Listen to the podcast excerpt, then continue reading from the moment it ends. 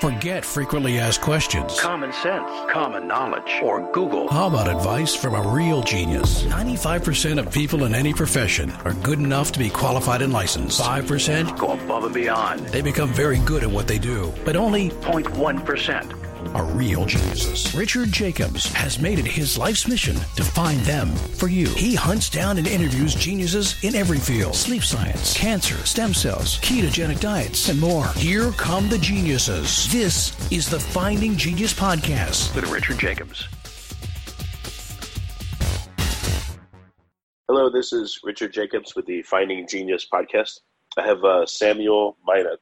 He's a staff scientist He's part of the microbiome research initiative at the Fred Hutch uh, Cancer Center. Um, we're going to be talking about the virome. It's a part of the microbiome, but it's the viral component of the microbiome. There's you know there's bacteria, there's viruses, there's fungi, yeast, and God knows what else in there inside of people. But uh, there's a lot. So the virome is not often talked about.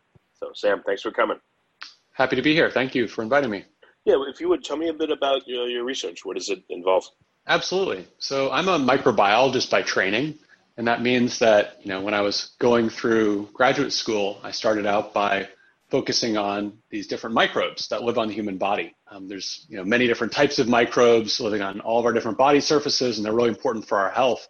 And I started out by by really looking at individual microbes and, and growing them uh, in the lab in a petri dish and that sort of thing. And what the, the real question at hand at, at that time and still today is, you know, how do the microbes on us impact our health? How, how is humans' health influenced by the microbes that, that live on us? Uh, and so this is this is what we think of as microbiome science. And so going from studying a single bacterium that might be able to be grown on a petri dish to the hundreds or, or thousands of different types of bacteria that might be found on a person and that might be influencing their health in some way. Complicates the picture because the microbes trade resources and one may metabolize one thing and that becomes feedstock for another and back and forth again and they all interact. Absolutely. It's a complex system. Whenever we learn something new about what these microbes are doing, uh, we find that there's these additional layers of complexity. Did we even know that bacteria could build a giant needle which they use to inject their neighbors like a harpoon and kill them when they're competing for resources. No, this is something that we only discovered in the last you know, decade or so. Uh, there's all these types of novelty of the bacterial world that are really fascinating. And in my graduate research, I started focusing on the viruses that infect the bacteria that live uh, on the human body. And so even one step uh, in, uh, over and above that. And actually, I did that work with Dr. Uh, Rick Bushman, who I saw had a recent uh, podcast episode here. Yeah, yeah, he was great to talk to. So I'm excited to talk to you too. Um, so the viruses that infect bacteria, they call them phages, I guess, or bacteriophages. One thing I learned recently is I thought it was one virus, one phage, but I guess many different types of phages can affect one bacteria. That's right. Uh, there are there are many more different types of phages than there are bacteria, and this is partially because bacteria are constantly evolving to become resistant to phage. And then those phage uh, evolve to be able to infect those resistant bacteria. And so the back and forth, the arms race between bacteria and viruses is something which can uh, drive the creation of new species, which is really interesting from an evolutionary standpoint. Well, what if it's not just, you know, predator prey? What if the bacteria a, a given bacteria's microbiome is its virome. And what if mm. some of the mm. viruses are helpful to it and provide tools or resources? You know, instead of it having to use a plasmid to talk to other bacteria or to get an antibiotic resistance gene, maybe the, the viruses do that for it, and then other ones prey on it. You know, may, again, maybe some help, some hurt.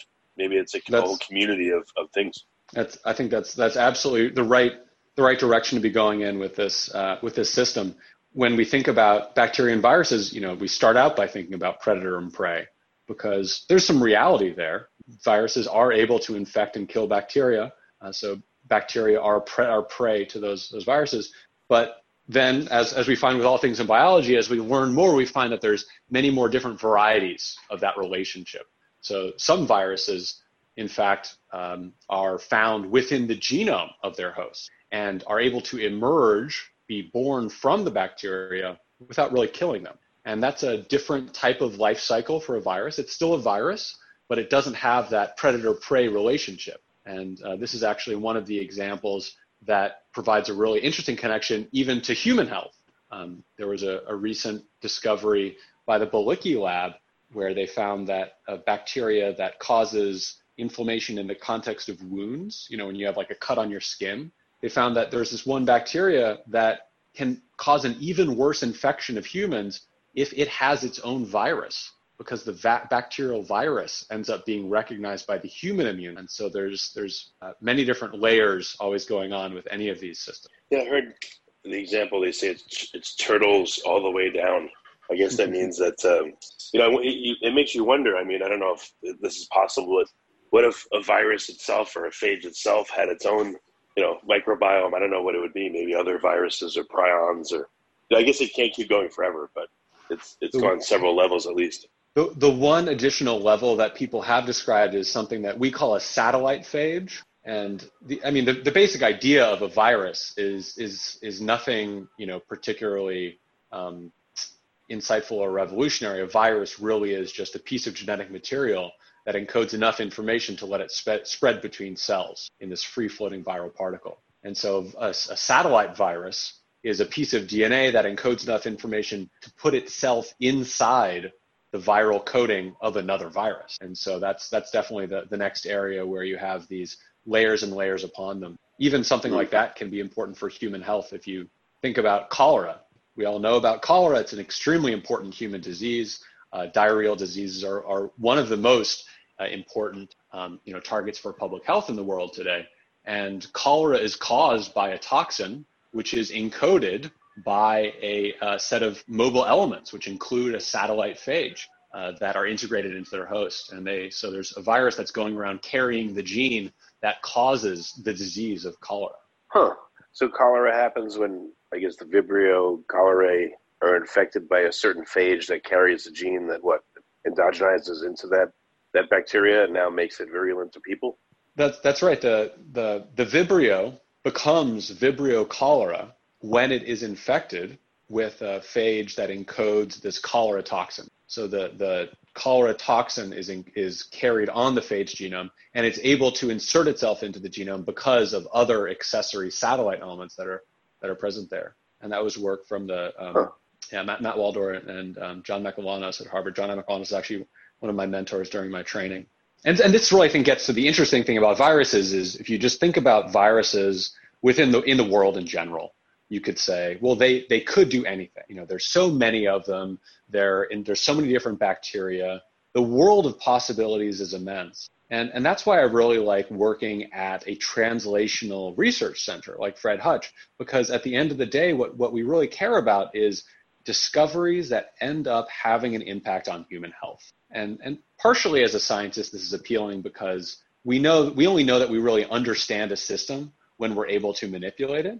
And designing a good therapeutic or a good diagnostic you know demonstrates that we understand the biology but also it helps us prioritize. What do we choose to study? You know what do we choose to spend our time on? And when i think about the microbiome and i think about the viruses in the microbiome um, i'm really interested in trying to understand which parts of those biology end up having an impact on human health? I think that's a very clarifying question. So what are you working on right now? What's your research looking at? So I have a, I'm, I'm a, a very, um, um, I'm very lucky in my position at Fred Hutch because I exist within this microbiome research initiative. So this was a commitment by the center which said, you know, we, we would really like to enhance and support and, you know, and, and drive innovation in microbiome research because it appears that there, there are all these connections between the microbiome and human health. For example, with the the effectiveness of certain cancer treatments seem to be related to what's in the microbiome. Uh, there are many different uh, disorders, recovery from graft versus host disease. There's a lot of different elements of human health that, that might relate to the microbiome. And you know, as a center, we'd like to you know, do a better job. We'd like to, to support this, this area of science. And so in my work, personally, I'm a computational biologist. I spend all of my time looking at the computer. And so my work really focuses on how do we measure what's in the microbiome, given that most of it has never been cultured, has never been grown, uh, and that we don't really know what a lot of the different organisms are doing. And so the, the work that I focus on is, is collaborating with this amazing different um, research laboratories that some might be infectious disease physicians, some of them might be basic researchers, some of them might be uh, oncologists, uh, and, and working with them to, to help understand their data that they're generating, connecting the microbiome to human health. Well, a lot of bacteria, I guess, cannot be cultured in a petri dish, right? They, you can't. Uh, that's what I've heard. You know, that make mm-hmm. up our microbiome. Like, for instance, you know, with that question, why why do you think that is? What's stopping us from being able to culture all the bacteria? I think I think there there are two elements of this. One is, you know, what is the technology that we use to grow bacteria? And I think there's there's a lot of different elements of that. You know, what are the right set of nutrients? What are the right signals? You know, for example, does this bacteria need to be in an oxygen-free environment? Does it can it tolerate a very small amount of oxygen? Uh, these are might seem like you know very minor questions, but they can have a, a big impact on whether or not one particular bacterium actually grows. And I think that's maybe the technical answer. I think there's a larger answer here though, which is how many bacteria are there out there in the world? How many of them could we possibly grow in the lab? And, and the answer is there are there are many. There are many, many different bacteria out there in the world. And that's not only at the level of an organism that we'd give a name to, you know, for example, E. coli uh, or Bacteroides fragilis, uh, but also there's an amazing amount of diversity inside those species. So if you were to take one particular isolate, if you were to grow one example of Bacteroides fragilis, we grew one from me and we grew one from you, they would be different from each other. There might only be a handful of genes that would be different, but there might also be hundreds of genes that are different. And so when you when you find a new example of a bacterium, you find that there's something there's always something new to discover about what that bacteria might be able to do.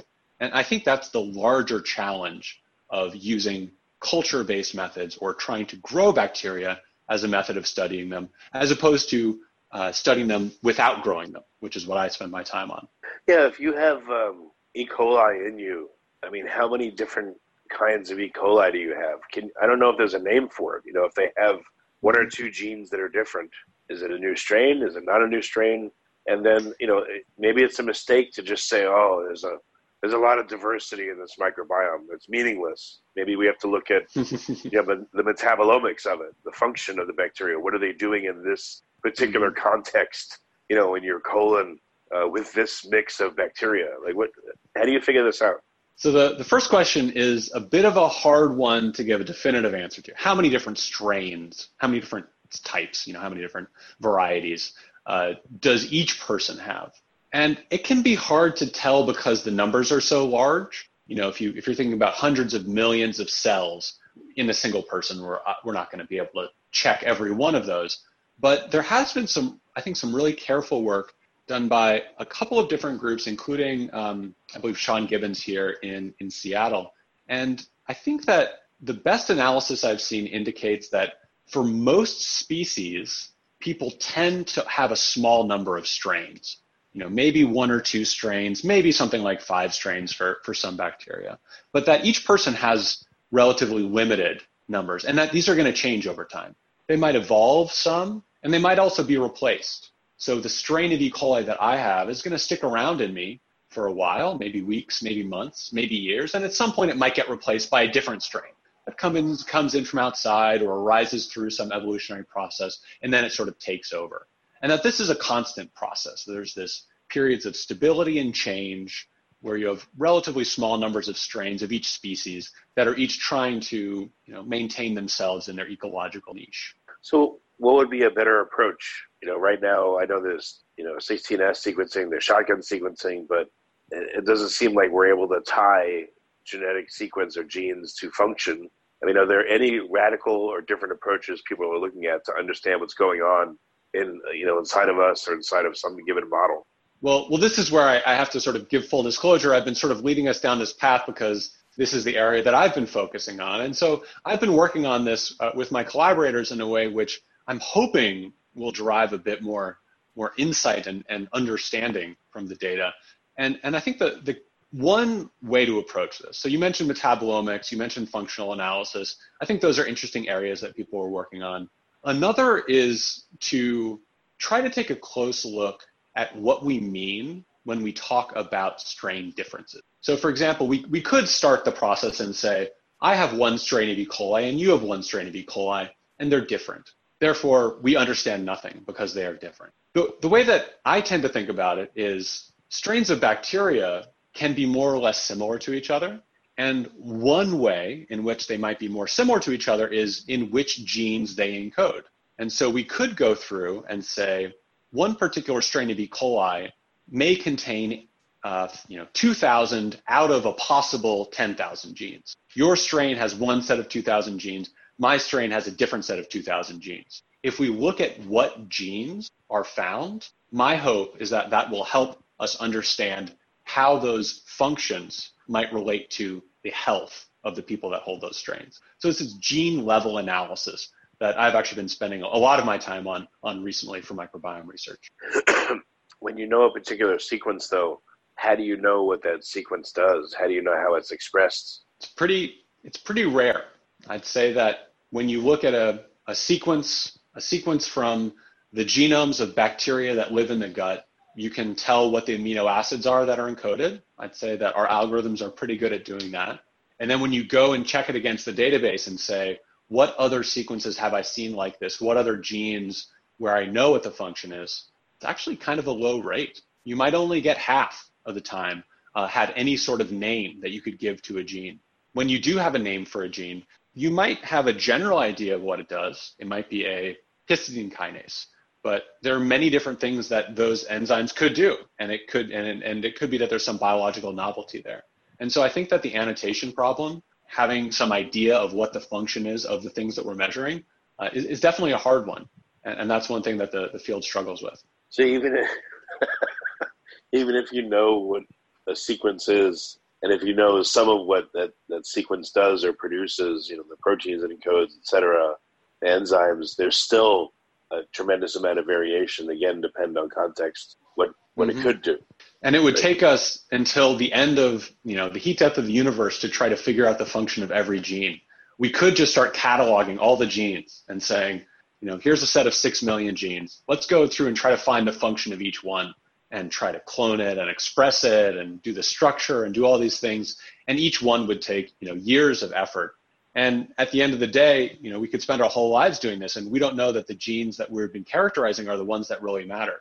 And I think this is where the microbiome science that's emerged over the last decade really turns the problem on its head and asks which of these things are important for human health. Let's start with that let's prioritize the list of genes out there in the world and say, yes, we don't, we have no idea what this gene does, but we know that if we see this gene in someone's gut, they're at more risk for developing disease X. That gives us a good reason to say, let's start by let's start by studying this gene. That's a good one to start with, as opposed to picking randomly. Okay, that's that's true. Hmm. Is there a name for the translation of a given sequence to a given function? I mean, does that even have a name? This is this is an area that people work on. Um, I tend to call it functional annotation. Um, the idea of function, I think, is something that we give names like you know, enzyme or butyrate producing. Uh, you know, that's that's sort of the the the language of function. Um, and sometimes this, these can be things that are, are derived based on homology or similarity to uh, other genes that are known. Um, and, and, that's that's something that that people are, are working on quite a lot there's some interesting new work coming out where, where people are trying to use machine learning algorithms or artificial intelligence to uh, to predict the structure of proteins that have never been crystallized before, where no one's ever found it before. And, and there's some developments like that that I think uh, might prove to have some really interesting develops in the functional annotation field over the next few years. I mean, even within viruses, is it any easier to figure out what the uh, you know the sequence in a virus will do? I've heard you know there's all these sequences we've never seen before. We have no clue what they do. There's conserved regions. There's non-conserved. Yeah, the the domain of unknown function is uh, is is probably the, the, the best characterized one, or the the one that we find the most often. Viruses have some hallmarks. There are some characteristics of viruses that we see again and again and those tend to be you know relatively stable landmarks. A virus has to have uh, or many viruses have capsids. They have proteins that coat them and protect them from the environment. They have um, they often have tail fibers. So this means they have um, long flexible proteins which are able to reach out like the arms of an octopus and uh, reach out and touch and grab onto their host that they want to infect. Um, and they also have to have some way of getting their genome into the cell that they infect. And these are usually um, spike proteins or, or, tail sheath proteins. So there's some there's some hallmarks that characterize the major families of viruses that we know about.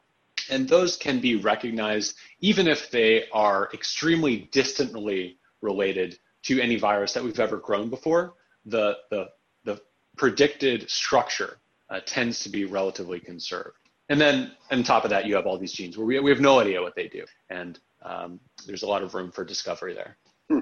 So, what are some insights or some important questions that you think are going to be answered in the near future because of your work or because of others' work that's uh, you know ancillary to yours? This is this is something I, I think about. This is something that I, I, I get asked a fair amount. You know, wh- where are the places where microbiome science might have the biggest impact?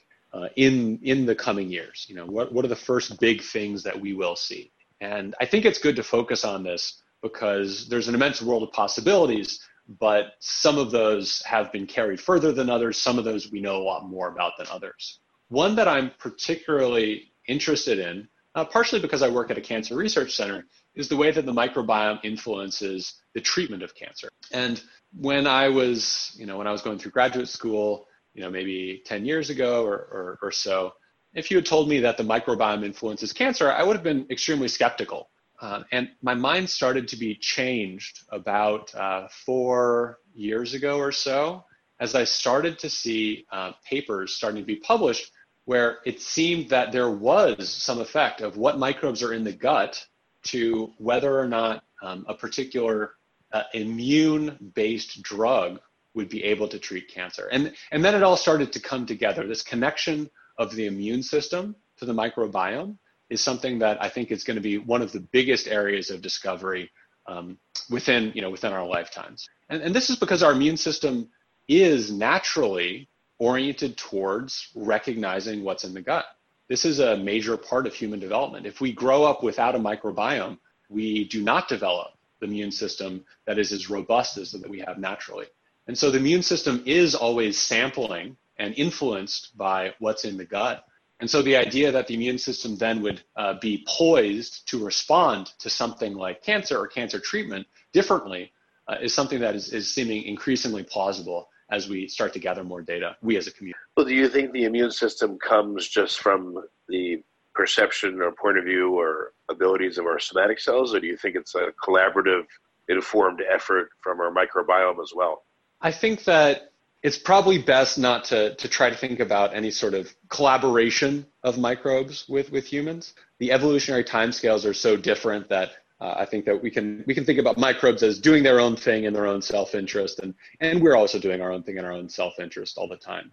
But there is certainly a, a tolerance that has developed where our immune system knows that certain microbes that do certain things um, are perfectly safe to be tolerated. And I think it's that, that establishment, that signaling of immune tolerance as opposed to inflammation that ends up having a, a large effect. If we're just sort of to boil this down to the big concepts, you know, when you get uh, an infection in the gut, your immune system has to change from saying, yes, there are all these microbes in my gut and I'm going to tolerate them. It has to switch its program and say, oh no, now there is a dangerous microbe in my gut like if you get food poisoning, you get, you know, Shigella or something like that, then it has to uh, change the way it responds in this physical environment.